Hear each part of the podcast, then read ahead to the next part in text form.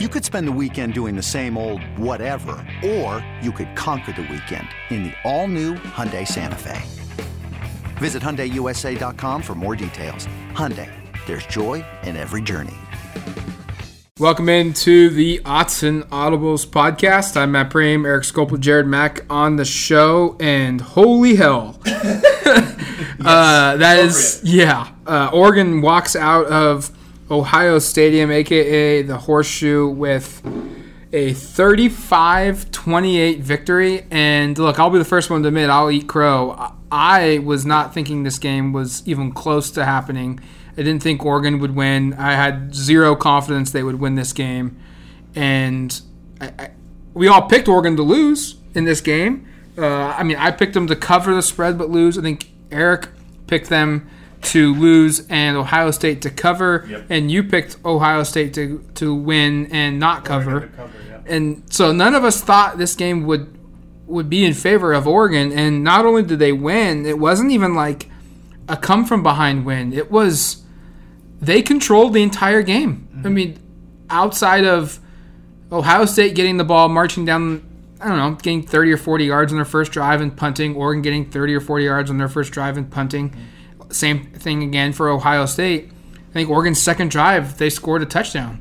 And from then on, it was Oregon. And I think that, that 100%. that's so surprising to me. They led every moment of the second through the fourth quarter, except for about a three-minute sequence after Ohio State tied it. Yeah. Actually, about four minutes it looks like. Um, super impressed. I mean, like yeah, and as Matt says, just like on the like yeah, I'll eat crow too. I was wrong. I did not Yeah. think they would win this game. I thought it would be competitive. There was no moment where Ohio State created separation. Yeah. This didn't happen. No, there was none. It was It just impressive. didn't happen. And then Oregon led basically wire to wire um, once points were scored, and I was just really impressed with the way they did it because it wasn't like they were, you know, it wasn't like they win because they relied upon some Ohio State mistakes. They won because the defense made a bunch of stops on fourth down, three three times they turned them away, all three times they could have gone for points. Think about how that. Think about how Start sizable of the first drive of the game. Yeah. Yeah, Ohio the State first drive goes the game. for it. They go for it. and Oregon a few. boom, turns it away. And then Verone McKinley finishes it with the interception. And, uh, you know, it's just a really, really impressive win. And we'll talk about it throughout the show. And now going forward, this sets Oregon up to legitimately be in the middle of the college football playoff Mm-hmm. talk. And when the new poll comes out, um, which could in theory be out when you're listening to this, I think, because I think it comes out Sunday this week. Last week it was delayed because there were some later games. Um, I think Oregon's going to be one of the five or six top teams, and there's maybe an argument that they should be one of the top four teams. This is the best win anyone has on their resume right now, um, and none of us saw this happening. Here we are. This could be a really special season. I, I and the the fact of the matter is, is they were straight up, like you said, the best team. They they worked Yeah. considerably better than Ohio State, and they did it without probably the best player in college football, Kayvon Thibodeaux, Yep. and probably a future NFL draft pick, first round player, and Justin Flowe. Yep. Mm-hmm. Like two of their four, five, The two highest rated recruits they've ever signed. Yep. And then probably two of their top five defensive players. Yeah. Uh, and you could argue Yeah. that, I mean, there was a little bit of a dro- there was a drop off in the pass rush, but you could legitimately argue that if you didn't know that Kayvon Thibodeaux was hurt and that Justin Flowe was hurt, it the defense flew around and played as if they were always out there. This is where the depth of recruiting Yeah. came to play, Yes. right? Yes. Um, they are playing guys that are third or fourth preseason on the depth chart. I think about this at inside linebacker. I think I tweeted this out right before the game. Isaac Slade-Matautia in the spring was the first team will linebacker. He transfers. Dru Mathis started the set the Fresno State game, gets hurt in that game. He's not available. Justin Flowe is the fill-in, leads the team in tackles, 14 tackles, not available for this game. They're playing Keith Brown, a true freshman who's really talented. I'm really high on his future. Not a guy we expected to be contributing right now. And Nate Heaukulani, a, a former walk who I think is now on scholarship. Those are the main fill-ins at inside linebacker. And like Matt said, I don't think there was a huge drop off to these guys. I mean, obviously they're not Justin Flowe. No one would say that, but like they didn't. Like Oregon held Ohio State on the ground way better than I thought they possibly could. Probably better than I thought they'd hold them, even if Flowe and Thibodeaux were playing. I mean, they ran for 128 yards. yeah, On a- 31 and, attempts. and a bunch of those run like one run play, like 25 of those maybe on. I think it was a Miyan Williams. Right. Yeah, Miyan's long of the day was 21. 21, So if, so- if you take that out, he ran for 13 attempts on 50, 56 yards. About four picker. That's not bad. That'll win you a football game. Yeah. Sure will, yeah. Oh, 100%. Yeah, no, I think you're 100% right on the linebacking core. I thought it was impressive that there wasn't an obvious newbie mistake Yeah. where No. you looked on the field and you're like, okay, well, that guy should not have been on the field when that play happened. Uh, but their, their defense, they tried their hardest to slow down all, all Ohio State wide receivers. It was never going to happen, but they didn't do a terrible job. They kept it close. They kept.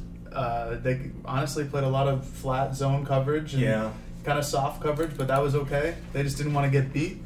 They had Ohio State had one explosive play over 40 yards, and that was a 40 yard, 41 yard gain, which was on like a, a quick. I think it was a quick slant or something like that. My prediction for those listening pays off. I predicted one Mhm. 40 yard or more play. Nailed There it. it is. One. Um, really impressive that you have one play over 40 yards when you give up 484 passing yards. Yes. It's a huge number, and you look at it and you go, "Oh man, they must have gotten roasted in coverage." And it wasn't like they definitely got beat a little bit because Chris Olave and Garrett Wilson are like top draft picks, and then the guy who I didn't know a whole lot about, Jackson Smith, And Jigba. Ninjigba, uh, had like a humongous game, but he's a five-star second-year player. Like there's so much talent at receiver He's over there. good, yeah. Um, I I know the numbers are there. Well, Ohio State has three receivers over 100 yards. Um, they threw for three touchdowns, but it took them 54 They, al- I was just gonna say they also threw the ball for 54 times in this football game. There was no balance, and that was the difference. We talked about this going in for Oregon. Oregon 38 rushes, 35 passes. Ohio State 31 rushes, 54 passes. Oregon made it so that they had to rely on CJ, CJ Stroud. Stroud played a good game, I think overall, but it wasn't enough. Yeah. I mean, and the when you look at the box scores, and you see that Stroud threw for 484, three touchdowns, and then you go across the box score and you look at Anthony Brown, and he's 17 of 35 for 236 and two touchdowns, and he did run the football um, 10 times for 65 yards, so you have to factor that in as well. But it's like Anthony Brown's completing 50% of his passes. He throws a couple touchdowns. He's in the low 200s, you know, throwing the football. And yet, I, I look at that game, and my first reaction is Anthony Brown was by far the better quarterback between the two players. I mean, he's definitely a lot better than people thought he was Yes. this week. And and No we said on the show that you know if this game was going to be played in the in the in the 30s, Oregon would win. We were wrong a lot. Yeah, Yeah, we were- we didn't we think were it would be. not We, we didn't think it was. You know, Well, we said we thought Anthony Brown had to have his best game ever. Yeah. He was not even 50% passing, yeah. No. and they won by seven. It was impressive. I mean, and the I thought one going back and looking at the box score, one of the most impressive things was that he hit eleven different receivers. Yep. and Mhm. that included DJ Johnson, who played tight end and defensive end today. Should we just like let's just this is like kind of out of the flow of the conversation, but like one of the coolest things I think I've ever seen covering a team is DJ Johnson getting what is probably the game-winning catch to extend First the drive, grab, yeah. like to basically make it so Ohio State's going to get the ball back with very little time, and then he gets the game sealing, the final play of the game, the sack on defense within ten minutes of real time. I mean that's just crazy. Like maybe less. Maybe less. You're right. Probably Let's less. see, he caught. What time was that catch? Because. Uh, Um, but I mean, regardless, the fact that they have to go to a DJ Johnson to be playing on the defensive line, like wow, It's- Wow. and it works. Um, yeah, they had Brandon crazy. Buckner out there. I mean, like here's a couple of things they did. Um, DJ Johnson plays tight end and defensive line. Brandon Buckner, who did not play at all, was like uh, rushing in like key fourth quarter plays.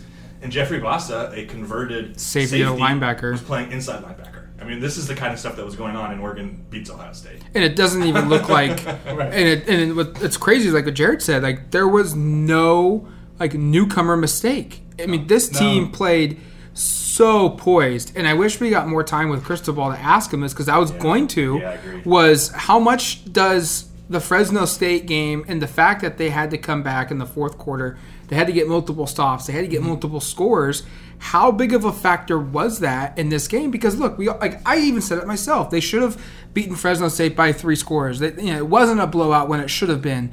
And those are great but the moments that they had in that game under pressure I think paid off in this one uh, immensely down the stretch. I mean it, it we've said it at the beginning like I think this is the big, the biggest program win in the regular season in program history. Like I can't think of a bigger game in the regular season in which Oregon won. I think as an isolated individual game, not in the realm of like Oregon beating Oregon State to clinch a spot Yes. in a national championship. Yes. 100%. Just Yes. as like an isolated game, this is Yep. the most impressive, and one of the most impressive I've covered. And just like here's a couple stats that I think stood out.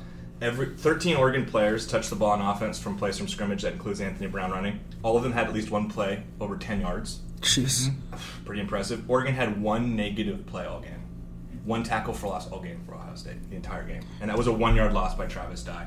And I think the second quarter. I tell you, Mycah Pittman, Johnny Johnson don't catch a, a single pass all game. You think they probably lose, mm-hmm. Yeah. and that's what happened. They did. They they didn't catch a single ball. Yeah, Johnson dropped one. Actually, and, and we should note like the, the, the, the there were a couple drops late that felt like they could be costly. Didn't matter. Yep. Didn't happen. And I think that's a huge difference from where this team was probably in 2018 and 2019 to now, where one of those drops might have resulted in the team getting down on itself and kind of mm-hmm. thinking, Yep. "Oh, this is this is where it happens again. This is where the game goes sour." But I think that's a testament to the coaching staff of Oregon and how they've you know, prepared all their players and have prepared them for this this big of a moment where and you know it was briefly talked about in the post game for a little bit, but this was the first time a lot of players on Oregon's roster had played in front of a crowd. Yeah. And not only in front of a crowd, but in front of the shoe with 100,482 fans in attendance. Nailed it. Good Nailed job. it. Big brain. And but they were up to it. They were never flustered. I think Anthony Brown mentioned that the only time they went to a silent cadence was at the very end of the game Mhm. when things were getting a little close and a little hectic and it was very loud down there. But it was very impressive that all of them were situated. They were the calmest ones in the room and they did their job. Huge credit to Brown. Huge credit to Oregon's offensive line, Yes. which we haven't brought up today. Massive Um, credit. I mean, here's another stat. Ryan Walk was amazing. Ryan Walk was incredible. Very good. Uh, for those that have been trashing him in the offseason, he should be playing. He's probably responsible for two of their three rushing touchdowns in terms of just sealing the edge. At least. the 77 yarder, like That was- that was him. Not all Ryan Walk, but, But that was a big. He, was, a big part of that. right he the was out lead blocking a couple Uh-huh. times on the left side. One, one of the stats I went, I shared the no tackles for loss. How about this? CJ Verdell had as many yards on his 177 yard run as the largest rushing total for anyone on Ohio State. It matches it. Miyan Williams also had 77 yards on 14 carries. Mm-hmm. CJ needed it on one.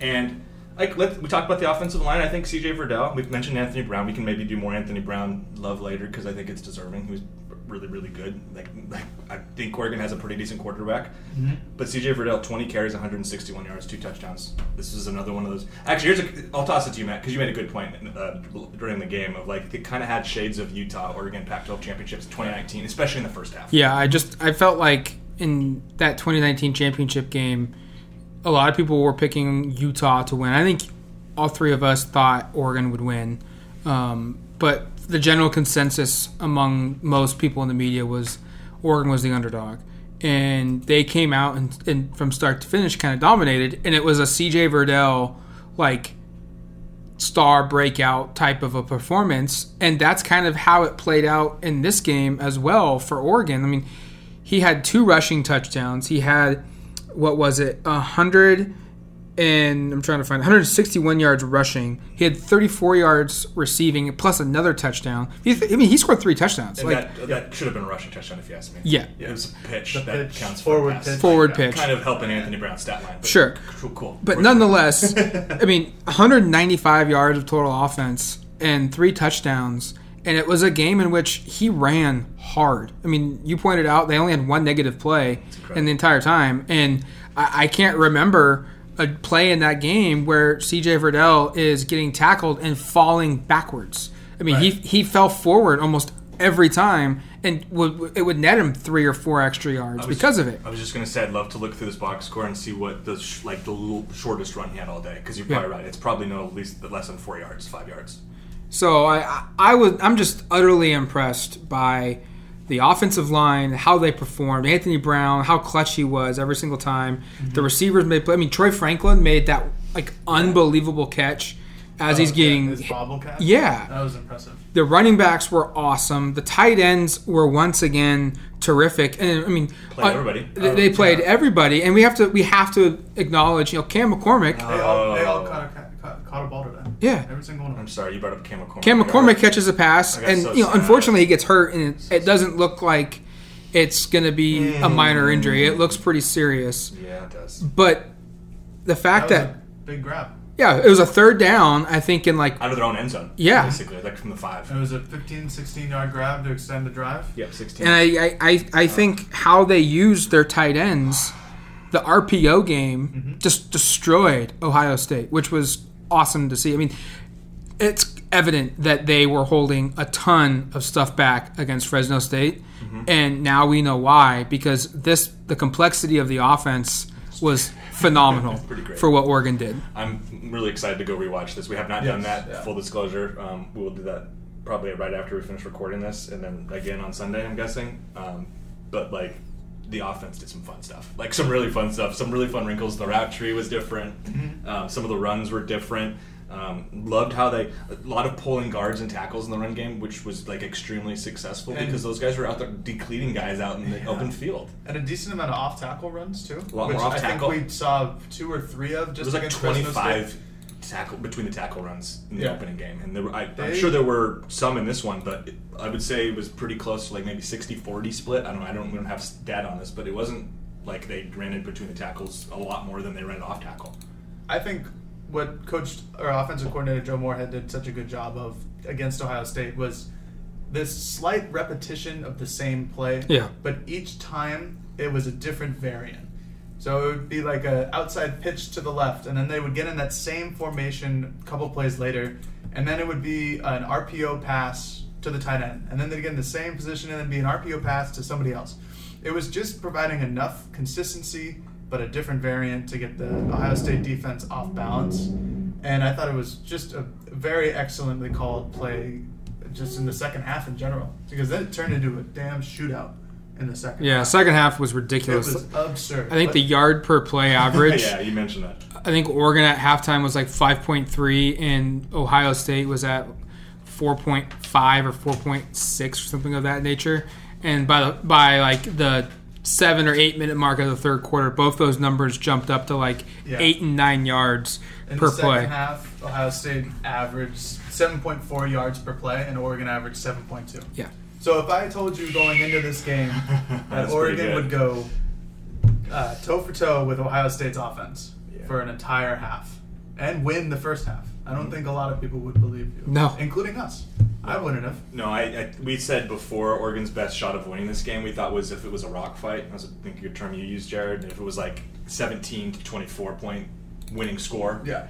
No, no. I, I, I picked Oregon to score 21 points. I was my bet was wrong by the middle of the third quarter. Um, this offense is it's got some stuff. It was pretty good. excited. I'm pretty was- I'm pretty excited as someone's going to watch this team and cover this team all season that this there's some fun stuff with this offense that I think each week we're going to notice fun things that are twists and wrinkles that Joe Moorhead does every week and seeing Right. Anthony Brown and players grow in this offense is going to be I really exciting. I feel I began to feel bad for Stony Brook after the game because I think I think Oregon's going to go into that game with this new expanded playbook where they've ran plays in game and against Ohio State and seen that they've worked, and might even put some new plays in there, some new folds in the playbook. So I kind of feel bad for Stony Brook. Well, yeah, I mean they went one and three in their spring schedule playing FCS football and uh, lost thirty-one to three at Delaware, um, Mm, and they're going to go to Eugene. they lost 31 to three to Delaware today. No, this was in the spring when they played their spring. Oh, spring okay. Schedule. Um, Powerhouse. they just aren't very good. Blue Hens. And, Isn't that the uh, Delaware I think that's You nailed it. and, and, uh, yeah, you lose to a team called the Blue Hens by four scores, and you're going to go to Autzen Stadium and tell. I'm going to pull up what they've done thus far this season. Maybe there's been drastic improvement. They did beat Colgate 24 to three today. Go, go Colgate, toothbrush team. Yeah. Toothbrush team. Uh, Adonal Foyle, I think, went to Colgate. Oh. Injuries. Um, we don't. Let's get out We we don't really know what the long term prognosis is with Justin Flowe with Kayvon Thibodeaux. I, I do think um, you know, Cristobal post game was not really asked specifically about their injuries. I, I was hoping to try and ask that at the very last I minute, and I also tried to raise my hand. and we, we just ran out of time to, to talk to him. And unfortunately, we're gonna have to wait till Monday Yeah. to get a better confirmation on that. a lot of national media. Yes, there was a lot of national media at this at this event, um, and they wanted to make sure that those people got their questions in as well, which I understand. Um, but I don't think listening to Cristobal talk about like the impact of those injuries. It- hearing him talk, it doesn't sound like they're both viewed as 100% definitively done for the year. Um, like it, it, watching Kivido walk around, like I don't, I don't think he had a boot on at the end of the game. Like Did he have a I don't think he had a boot he on did all pregame. day. I No. don't think he had a boot all today. So I Actually. think it was a case where it was like, hey, we could play you against Ohio. This is just me speculating, but it was, hey, we could play you against Ohio State, but there's probably a really good chance that you hurt it even more and you're not going to be healthy for the next two months and your impact is going to be severely, you know, downgraded. Or we keep you out two weeks against Ohio State, against Stony Brook, and you're back and ready to go. Maybe against uh, Arizona for the Pac-12 opener, or maybe Stanford the, the following week after that. something like that. Yeah. They don't need them the next couple weeks, and if they actually if they got through Stanford, they go into their bye week. You Right. could not play these guys for like the next four weeks if you didn't want to. Now, as for Flowe, we don't know. All we know We're is it, sure. it happened during the game on Saturday against Fresno State. Yeah, Mark and- confirmed that today. Yes, and then he he didn't know today, about it yeah. until like Tuesday. Yeah, I've got quotes. Do you want me to read some of this? Yeah. So one of the things I think just just in terms of what's like their long term thing, Mario did not say at all. He gave no timeline. He did say it's a shame that some of these other players are banged up right now. I think you guys are in for a really special unit once these guys get healed up. Yes. So right there, he's healed up. That means he's expecting they'll be back at some point this season, Right. Um, which I found to be pretty encouraging. Uh, the Justin Flowe quote. Let's see. He said, "No one knew until Tuesday something that had happened during the course of the Fresno State game," um, which is interesting because Justin Flowe was like all smiles, Yeah. having a great time in the Fresno State post game, talking about how great he this season was going to be, how much better he was going to get. Unbeknownst to him, he had some kind of injury that kept him out of this game, and we don't know how long, and we don't want to speculate on what it is because the rumor mill was just it was ridiculous. it was ridiculous this Yeah. week. It was I mean, we heard we heard he was out for the year. We heard he was going to start. We heard, I mean, everything in between from people we trust, from people we have never even heard of. I mean, it was everywhere. Obviously, it ended up being true that he wasn't going to be playing in the Ohio State game, which is highly unfortunate. Mm-hmm. But I, I, I really think this win means so much to this team, to this conference, to this coaching staff without these two guys out there. Like it's still a monumental win, but the fact that they went in and did it without two of their three, four best players, incredible. and the and the manner that they did it, it just makes it so much better. Which makes you really think like, like Cristobal says, like once these guys get healed up, they are potentially, I mean, a college football playoff caliber defense. We saw it for a quarter So- against Fresno yeah. State. Yeah. It was I awesome. When KT was out there, the defense was flying around, making plays, forcing turnovers. He leaves the game and it, It shifts. was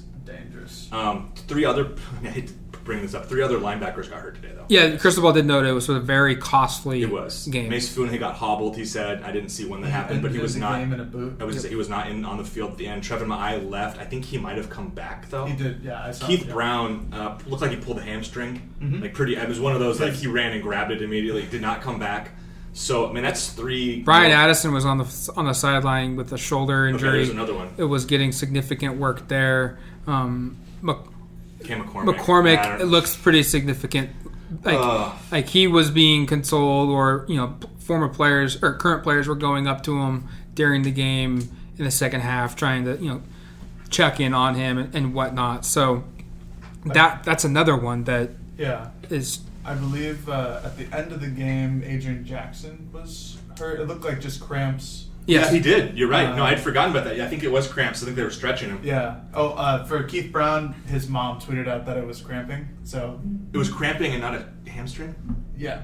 Okay, cool. So, All right, works for it me. It just- looked. It was the definition of that. It- Grabs the yeah, hamstring. grab the so it must have been hammy, a hamstring cramp. Good. That's good news. I mean, just overall though, they make they're really shallow. They're really Yeah. thin right now at linebacker. Yeah, Cristobal said they had no bodies, and they just did not have enough guys. And you know, this was a game in which, if this went to overtime, or if there was another quarter to play, Oregon probably loses just because they don't have the bodies mm-hmm. to sustain the level of play that's needed mm-hmm. to win this type of a football game. Which so it, Saturday against Stony Brook is going to look funky as heck. Because we're going to see so many so guys out there, like it's going to be an opportunity for guys like Jeffrey Bassa, Jabril McNeil. Mm-hmm. If Keith Brown is healthy, like if, Could we if- see the other flow? Yeah, like if I'm more, Maybe. if I'm Morgan, I don't play Noah Sewell in the in in the Stony Brook game. Like We play a little. keep him healthy, Yeah, so that you don't run the risk of him getting hurt because you need him. Yeah. I mean, he was all over the place. Verone he McKinley. Was, he was down in the field after after a hit. Yeah. Could have been. Oh yeah, it was another one. Was like, oh my gosh, CJ Stroud. everyone's hurt now. But yeah, Yeah. he came Excuse back. me, no, on Olave. It was Chris Yes. Olave. Yeah. Could have been targeting. Could have been targeting. I'm not sure what the rule is. We won't get into that. Let's I think we know, but whatever. let's end the show with with this discussion point.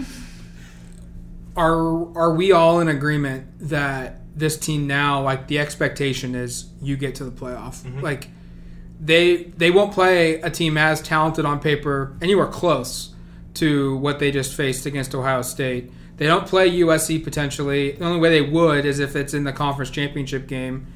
And and I look at this and think this is a they have to playoff.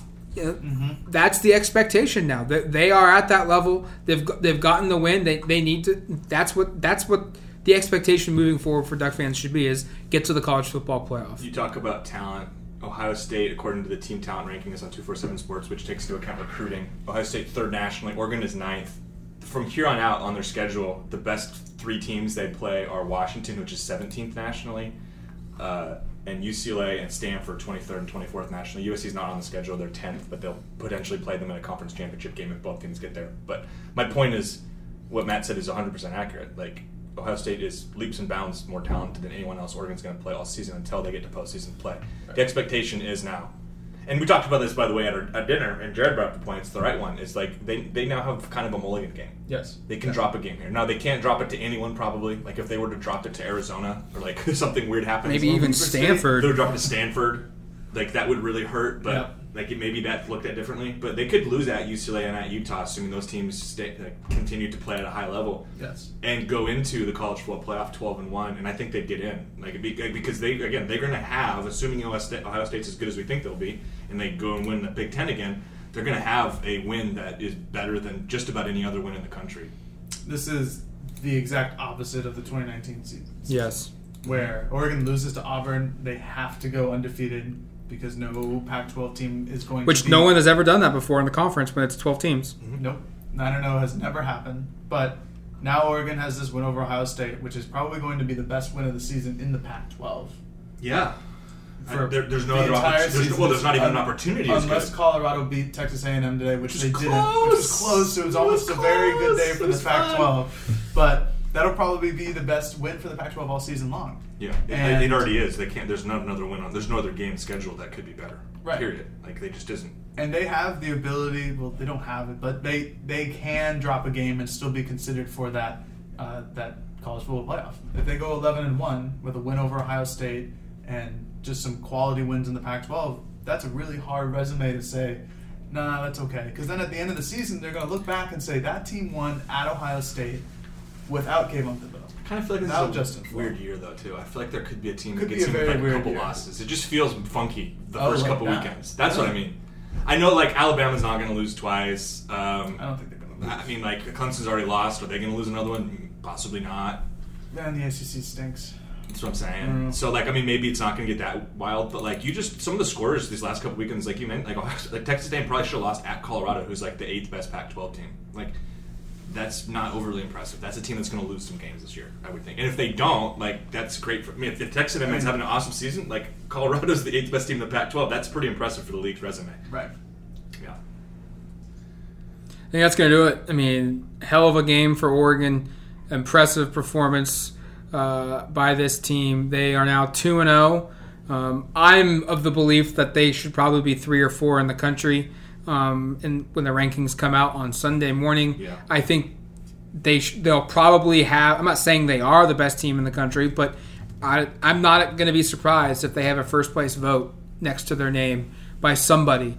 Um, this is a signature win for Oregon. This is a signature win for the Pac 12 conference. And we'll discuss this later this week on the show. But this is also the win that Mario Cristobal needed to shut up any doubters that he is just a recruiter and not a coach that can in game uh, coach his, his football team. So this is a monumental win. We've got a ton of stuff up on duckterritory.com.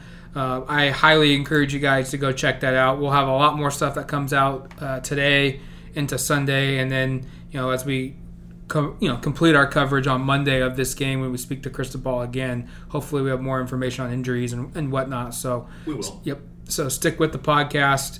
Until then, you've been listening to the Autzen Audibles podcast. Talk to you later, folks. Peace. When you have sports mixed with your pop culture, along with humor and celebrity interviews, your earbuds are enjoying The Rich Eisen Show. Dan Orlovsky. Are you still a Jayden Daniels is the best quarterback available in the draft guy? I think the three things that make it stand out for me are number one, I think his ball placement versus man coverage is the best in the draft. Every quarterback in the NFL is accurate. He's got the best on tape. Number two, most transferable stuff to the NFL. And then I think the third thing is pocket peace. Search for The Rich Eisen Show on YouTube or wherever you listen.